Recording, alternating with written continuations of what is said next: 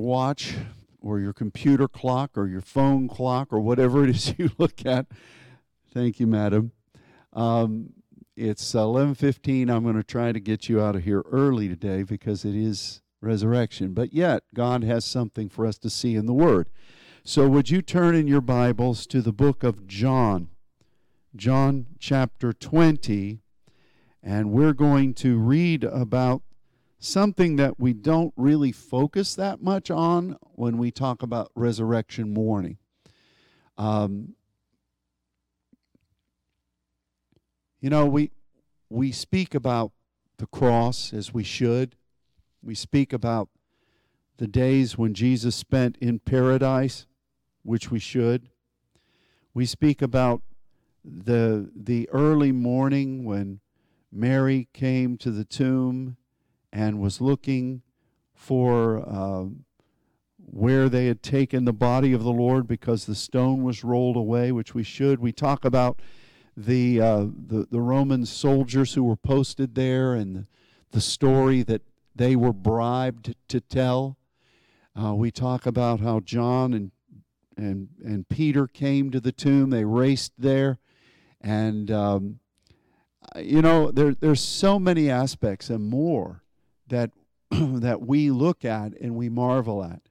But one of the ones that we don't really talk about that often is what we're going to look at today. And that begins at verse 19 of John chapter 20. Then the same day at evening, being the first day of the week, when the doors were shut where the disciples were assembled because they were fearful of the Jews, then came Jesus and stood in the midst and said unto them, Peace be unto you. And when he had so said, he showed unto them his hands and his side. Then were the disciples glad when they saw the Lord. Then said Jesus to them again, Peace be unto you, as my Father has sent me, even so send I you. And when he had said this, he breathed on them and said unto them, receive you the Holy Ghost. Whosoever sins you remit, they are remitted unto them. And whosoever sins you retain, they are retained. What a unique combination of statements and words. One of the things that I like to do is to look at what's called a harmony harmony, not hominy, harmony of the Gospels. Some of you may have um, a, a, a dedicated Bible that, in chronological order, just lists the the events of of uh, the gospel story, and they're they're side by side, so you can see what Mark says, and then when Luke picks up. And it's an interesting thing. Not long ago, uh, the olive tree um, presented a, a, harmony of the Gospels, and um, it was really, really inexpensive. So I got it. So uh, I have I have a couple of, of of printed harmony of the Gospels, but then I have this on my phone, and and it's just really interesting to read this particular segment to see what um, what the other gospel writers said, and to really read in chronology how that from the time that Mary was told to not to touch him because he was ascending to his father, then the next thing that picks up is the road to Emmaus, and those two fellows did not our hearts burn within us? You, know that old song. It's kind of hard to get the people clapping to that one because it's so slow. And so they skedaddle back to where these guys are. And according to the, the chronology of the Gospels, they had just come into the room and told the guys what they had seen. So Peter and John had already been there, Mary had already been there, and then these two guys from Emmaus had come. And remember their story, how that, you know, Jesus recited from the Old Testament, from the from the law to the prophets and shown who he was. And then in the breaking of the bread, they recognized him and then he w- disappeared. Well, he comes into this room, and the other gospel accounts say that he Uh, of course, he showed them his hands and his side. Thomas wasn't there.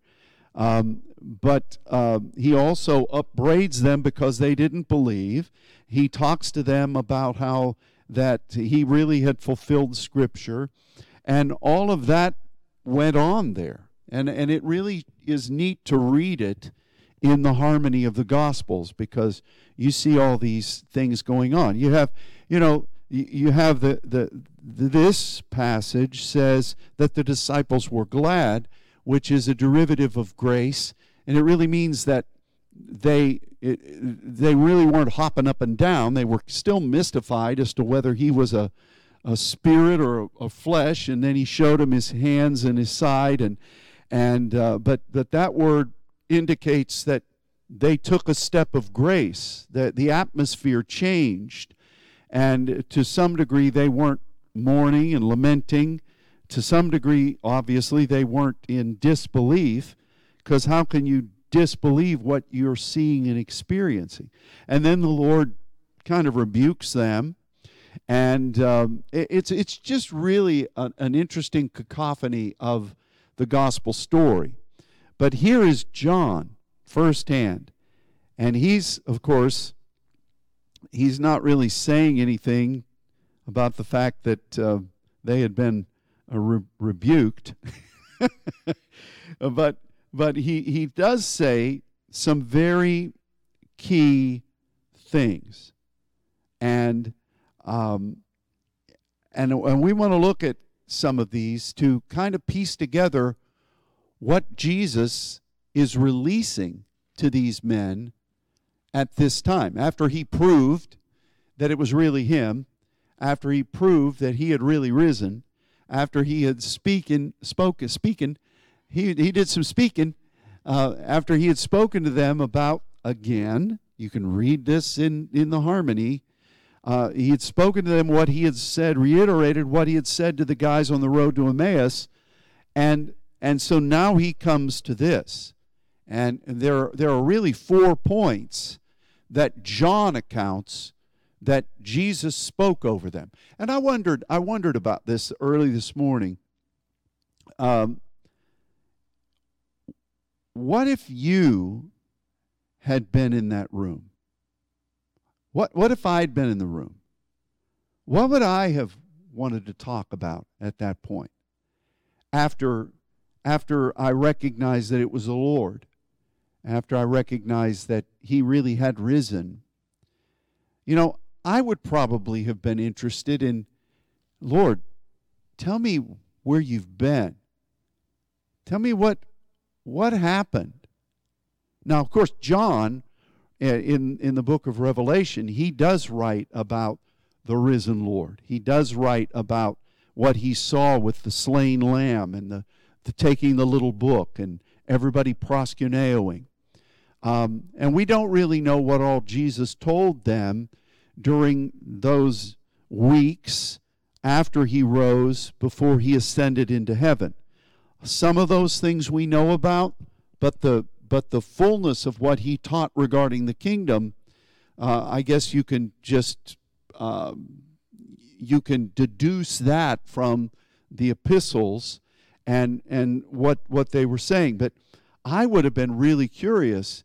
Tell me about what happened when you died.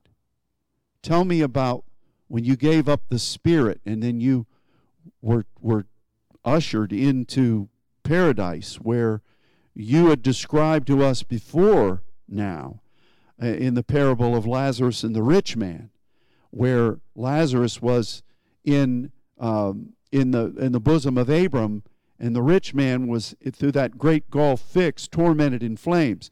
Did did what what else can you tell us about that? And probably they had already had discussions with the other Lazarus, the one who had been risen from the tomb uh, by, by the voice of Jesus. Uh, don't you know that they had had some interesting discussions with him about what his experience was? That's what, uh, you know, after the rejoicing at the Lord being risen from the dead, you know, these guys had walked together for three and a half years with the Lord. So they knew each other pretty well, I would say, as, as, as men, as colleagues. And I, would have been comfortable enough to have been asking that question, but there's there's nothing like that here. Maybe it happened, maybe it didn't happen. But John hits these high points. And I think that uh, in what he says here, which others didn't say, is incredibly revealing. Verse 21, let's look at these things. Jesus says, Peace be unto you. As my Father has sent me, and this is apostello. I was sent apostolically. I fulfilled what I was sent to do, which is truly what this peace be unto you refers to. I've accomplished what I told you I was going to accomplish, and, and I accomplished what my Father sent me to do. As my Father sent me apostolically, and that's the word, so I'm sending you, Pempo, in the same way that I came apostolically. Now, that by virtue of my victory, I'm able to release you into that same fabric. Now, he didn't repeat uh, the ap- ap- apostolic thing here because that comes from the Father. You know that. When the Father sends us forth with a word from the throne, Jesus never, ever uh, crossed over the lines of, of, of the authority in heaven, and neither should we. But Jesus said, I came, I fulfilled the apostolic mission, mission and now I've made a way for you to be sent forth, for you to be Pempo, but you've got to know the Father. You've got to, you've got to know Him. You've got to be before the throne and receive the commissioning to take this cross where the Father sends you. But this is Jesus saying, I have activated that. And I think that is a wonderful thing to see. I, I, I'm grateful for that. The next thing he says, he breathed on them and said, Receive you the Holy Ghost. Now, this is often a perplexing thing for Pentecostals and for really those that, if you deny what happened at Pentecost, you sure are denying this. Uh, what does it mean when Jesus breathed on them and said, Receive the Hagios Pneuma? Well, let's look first at this word breathed. Now, I know that there have been other ministries that have taken the, the breathing upon ministry to a whole new level. But this word, he breathed on them, is only used here in the New Testament. It's not used anywhere else. And it, it's almost a perfect transliteration of the word when we talk about emphysema. To, to be able to breathe out with power. That's this word. Now, it's only used here in the New Testament. We don't find Jesus doing it anywhere else. We don't find John thinking, hey, that was pretty good. I think I'll use that ministry tool. Now, when you look in the Old Testament, when the Septuagint uh, translators, the 70, were putting the Old Testament into the Greek language, uh, you know, we have to we have to recognize what that was. We often talked about uh, when the King James Version was translated, or really even when the English Bible were, was translated, when the Tyndale Version was translated, they wanted to do things very carefully. But we have to recognize that these 70 Jewish scholars who were entrusted with the law, they were entrusted with the Holy Scrolls. They weren't messing around. They weren't just saying, oh, just let's living Bible it. What do you think it means? Oh, what do you think it means? Let's just say whatever we want. They meticulously researched how those Hebraic words and those some of those Chaldean words from Daniel and Ezekiel were to be conveyed to the Jewish congregations in the Greek speaking world. So, where I'm going with this is they used this word, breathed, which was only used once in the New Testament. They use this to describe when God breathed into Adam and gave life to him. And so it was life giving. So here is Jesus breathing. Only time it's used. I have to reiterate that. What do you think was going on there? To me, it was the Lord bringing the capacity of, our, of the human spirit to be able to believe and be born again. You want to talk about the second Adam? Well, here it is. We often focus about the first Adam and the curse. Well, the second Adam came and he was perfect. Yes, that's true. The second Adam came and he, uh, uh, the Lord Jesus, was able to r- restore the opportunity to part with God. Yes, that's true. But here is a, a livid example of second Adam because the first Adam had God breathe into him and life came. That spirit that was released. Now the second Adam breathes upon them.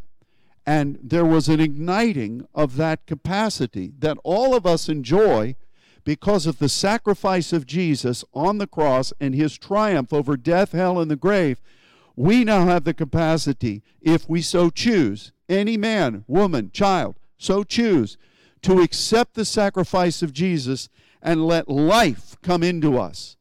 Divine life, not just physical life, which the first Adam gave, divine life. And, and to be able to move in the Spirit. Receive ye the Holy Ghost? I love this because we know from our study of the spirits of God in, in the Bible that when you talk about the Holy Ghost, you're talking about partnering with God Himself on behalf of His purpose, on behalf of what He originally intended that had been desecrated in some ways, or hidden, or abandoned or twisted. It's kind of like what we talked about last week regarding poor in spirit. Poor meaning something that had been stolen, an inheritance stolen, a place or a name stolen, and it needs to be returned and brought back. Yahweh watches over that. I was uh, spending time uh, with our brothers and sisters in, in Brazil this past week, preparing them for something that they're teaching today. And we were looking at being contrite, and we were looking at the things of the spirit of man within. And uh, to, to this one will I look, God says. And he speaks about this contrite and being poor in spirit. God looks for that. So here is a capacity that was given to these men and women in the room, and it would then be revisited uh, for those who would receive it on Pentecost when the Holy Ghost came. But this was making it possible. See, what Jesus was doing here on the day that he rose was making these things possible. The apostolic mission of knowing the Father and receiving a word from him, which is what he talked about at the Last Supper. Read those earlier on in this book. Just turn a few pages back to where all the letters are red, or in the color red. Uh, whether they're red or not, it's another story. But the color red, and see what Jesus says. I want you to know the Father as I knew him. From the foundation of the world, the glory that I knew then, I want you to know that in him. And in the days that are coming, you're not going to ask me anything, but whatever you ask the Father on behalf of what I have done in my name, he will give it to you. Seems I remember reading that somewhere, and I think it was just a few chapters before here. So the Lord, first of all, releases that capacity to represent the Father which is what he really came to do. It's what the enemy hated. It's what the enemy rebelled to try to stop. But here is Jesus restoring that. And then, once that's set, he breathes upon them to ignite this capacity within and to say, now, you, should you so choose, can be an emissary of hagios, of holiness, of partnering with the Father in Jerusalem, Judea, Samaria, the uttermost parts of the earth, when you're sent forth apostolically with the cross, you can partner with the Almighty to see restoration occur. I love that, don't you?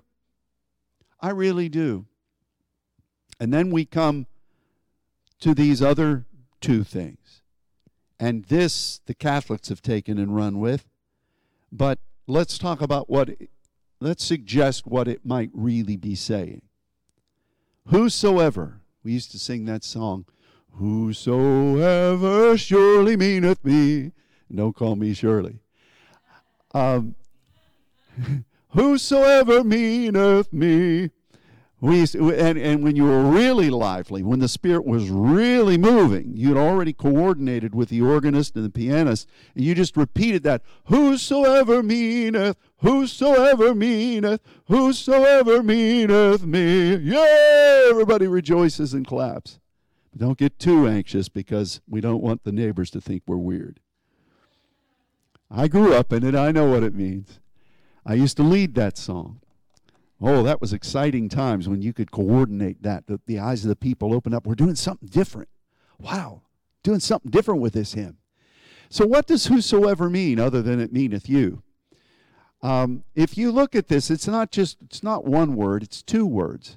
Whoso uh, is um, can mean a person, it can mean a thing, it can mean a, a this or a that it can mean a place.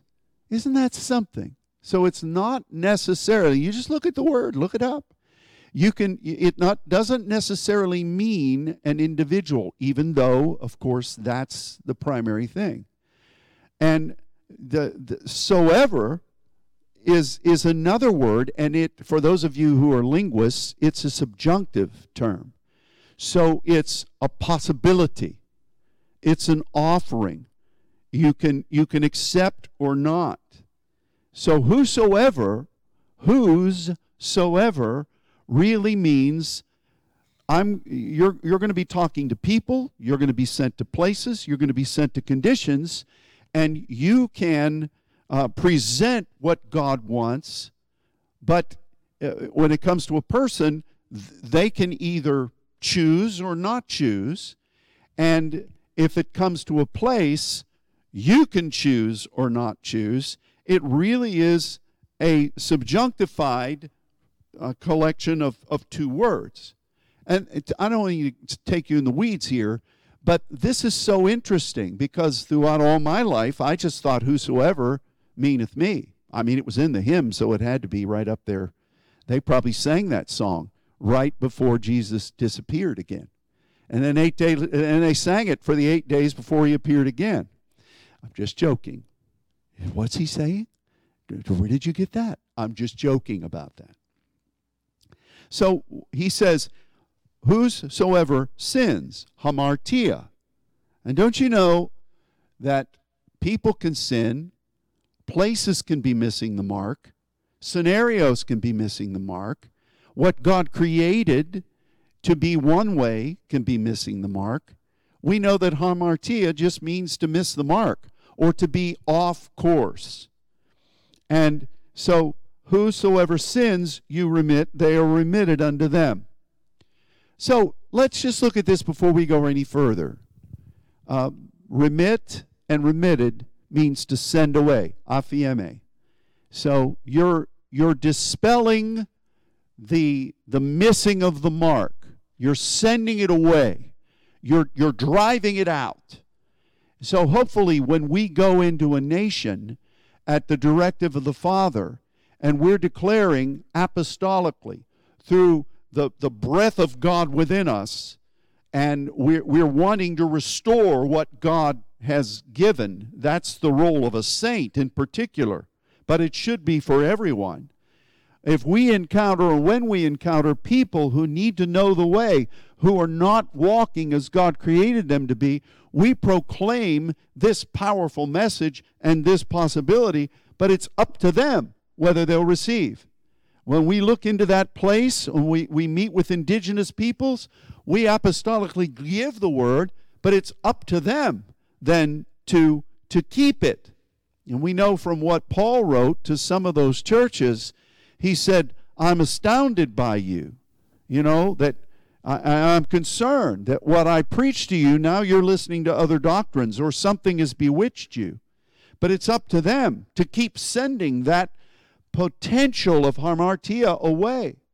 Um, it reminds me of that in that movie Lincoln when he was dedicating, uh, he was dedicating uh, a particular building and he was out there reading his message. He says, "My job to see this flag raised.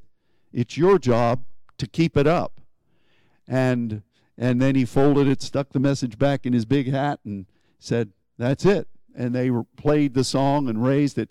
But it's our job to speak this, but it's up to people to, to, to, to keep the sin and missing of the mark away.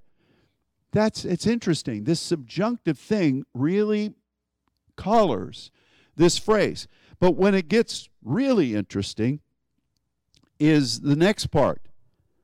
Whosoever sins you retain, they are retained. Now, if you look in your Bible, um, sins there is italicized, right? That means that it's not in the original, and it's not. They, for the flow of order, they just, and I give them credit, they tried to read it.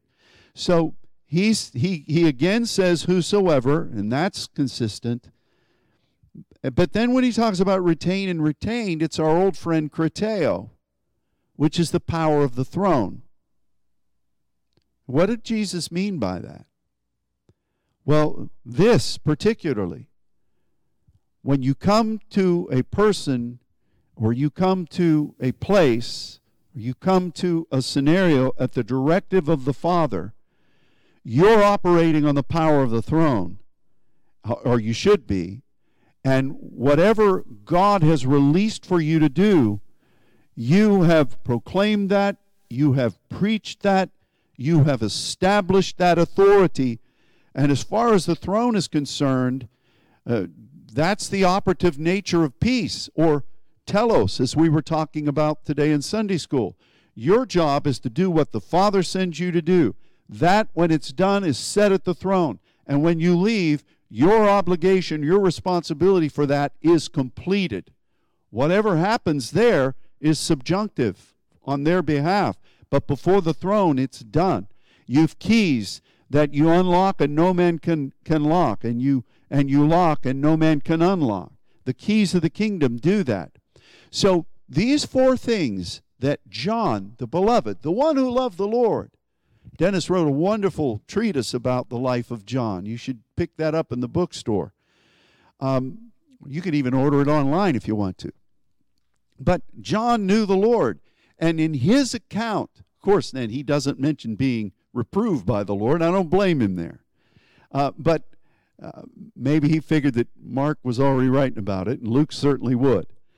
But the point, though, is that he details these things that were important to him that Jesus said on that day in the evening of his resurrection when suddenly he shows up amongst them.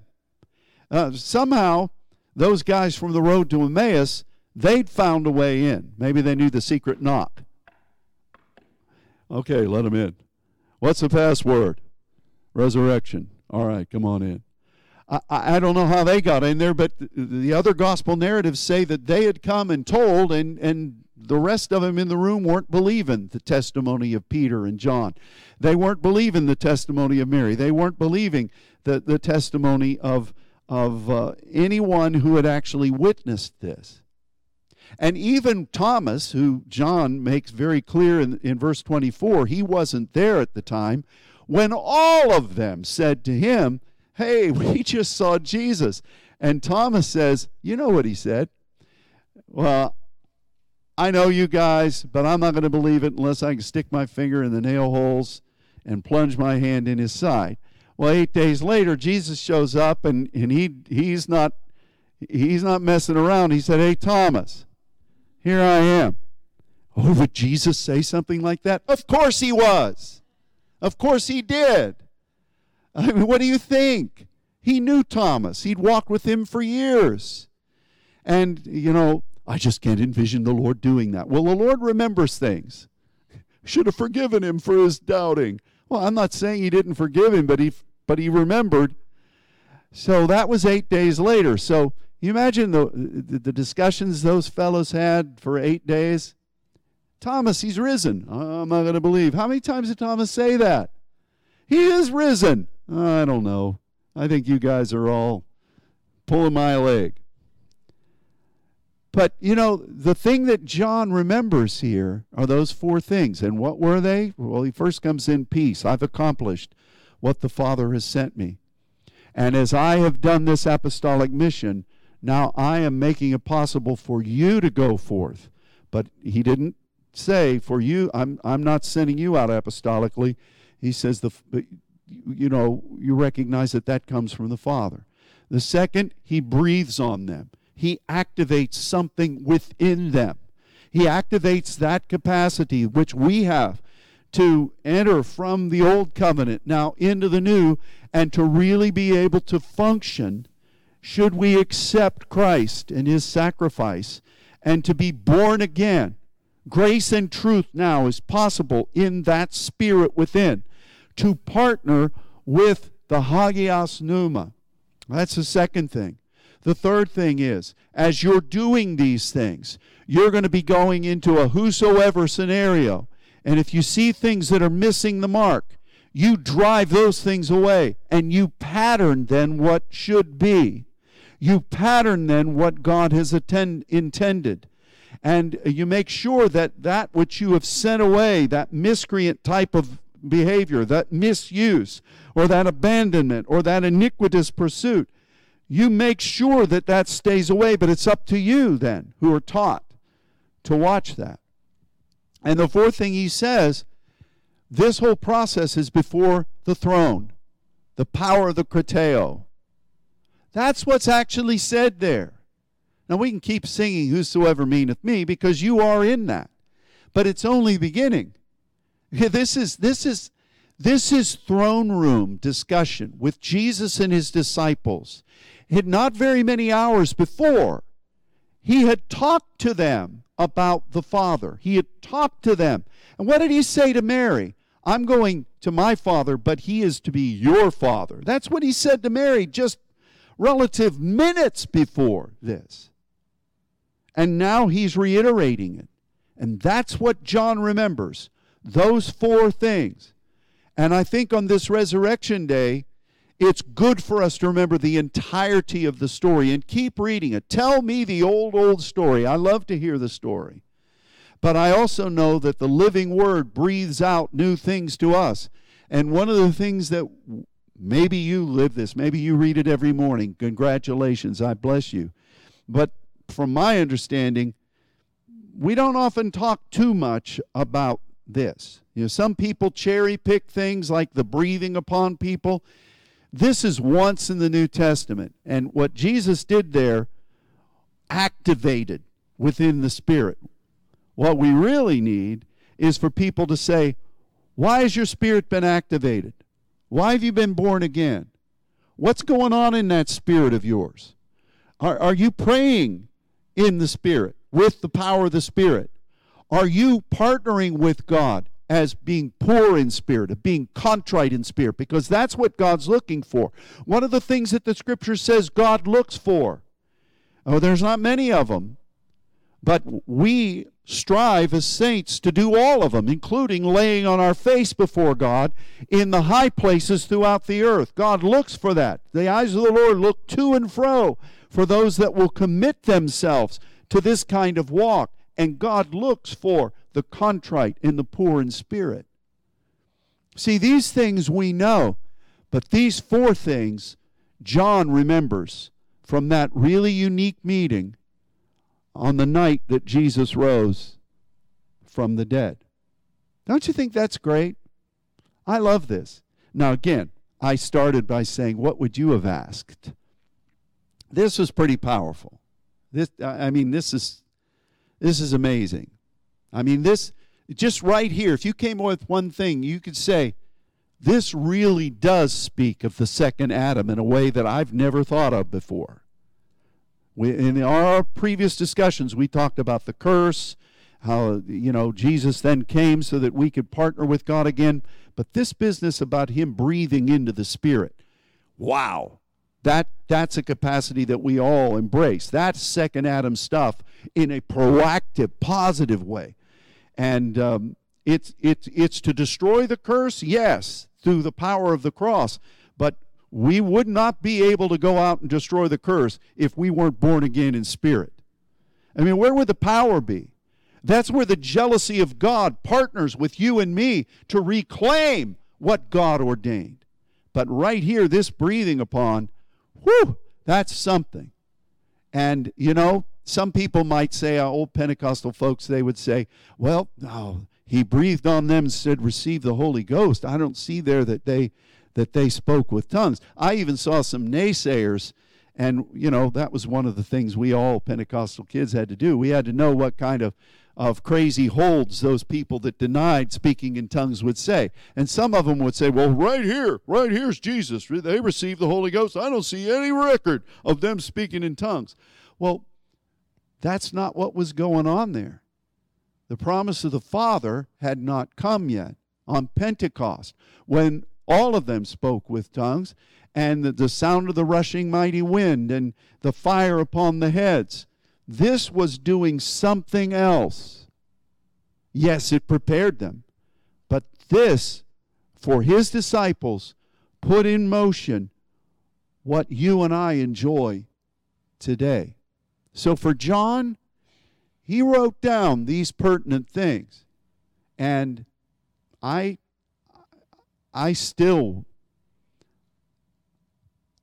I I wasn't there. But my mind would have been thinking, Lord, tell tell us tell tell us about that. What happened?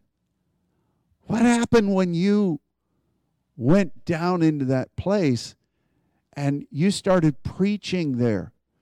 And suddenly the enemy realized, uh oh, this guy has no sin. he doesn't belong here. We don't have a right to him. Boy, did we break the rules. Why did we crucify the Lord of glory? Boy, if we had just known that, we wouldn't have done it. Tell us about that. Tell us about that moment. I would love for you to describe the look on those fallen ones' faces when they recognized that. Maybe they did have that discussion. That's what I would have been thinking. And eight days later, I might have thought, you know, when I get the chance, I'm going to ask the Lord about this. And then when he shows up, I'm just about ready to ask him, and he turns to Thomas and said, Hey, Thomas, come over here. I hear they're calling you doubting. You got that nickname now, I see. No, he didn't say that. I'm just joking.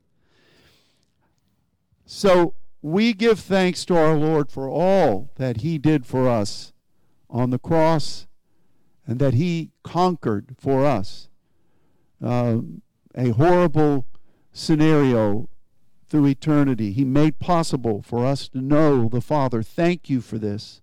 Thank you for redeeming us.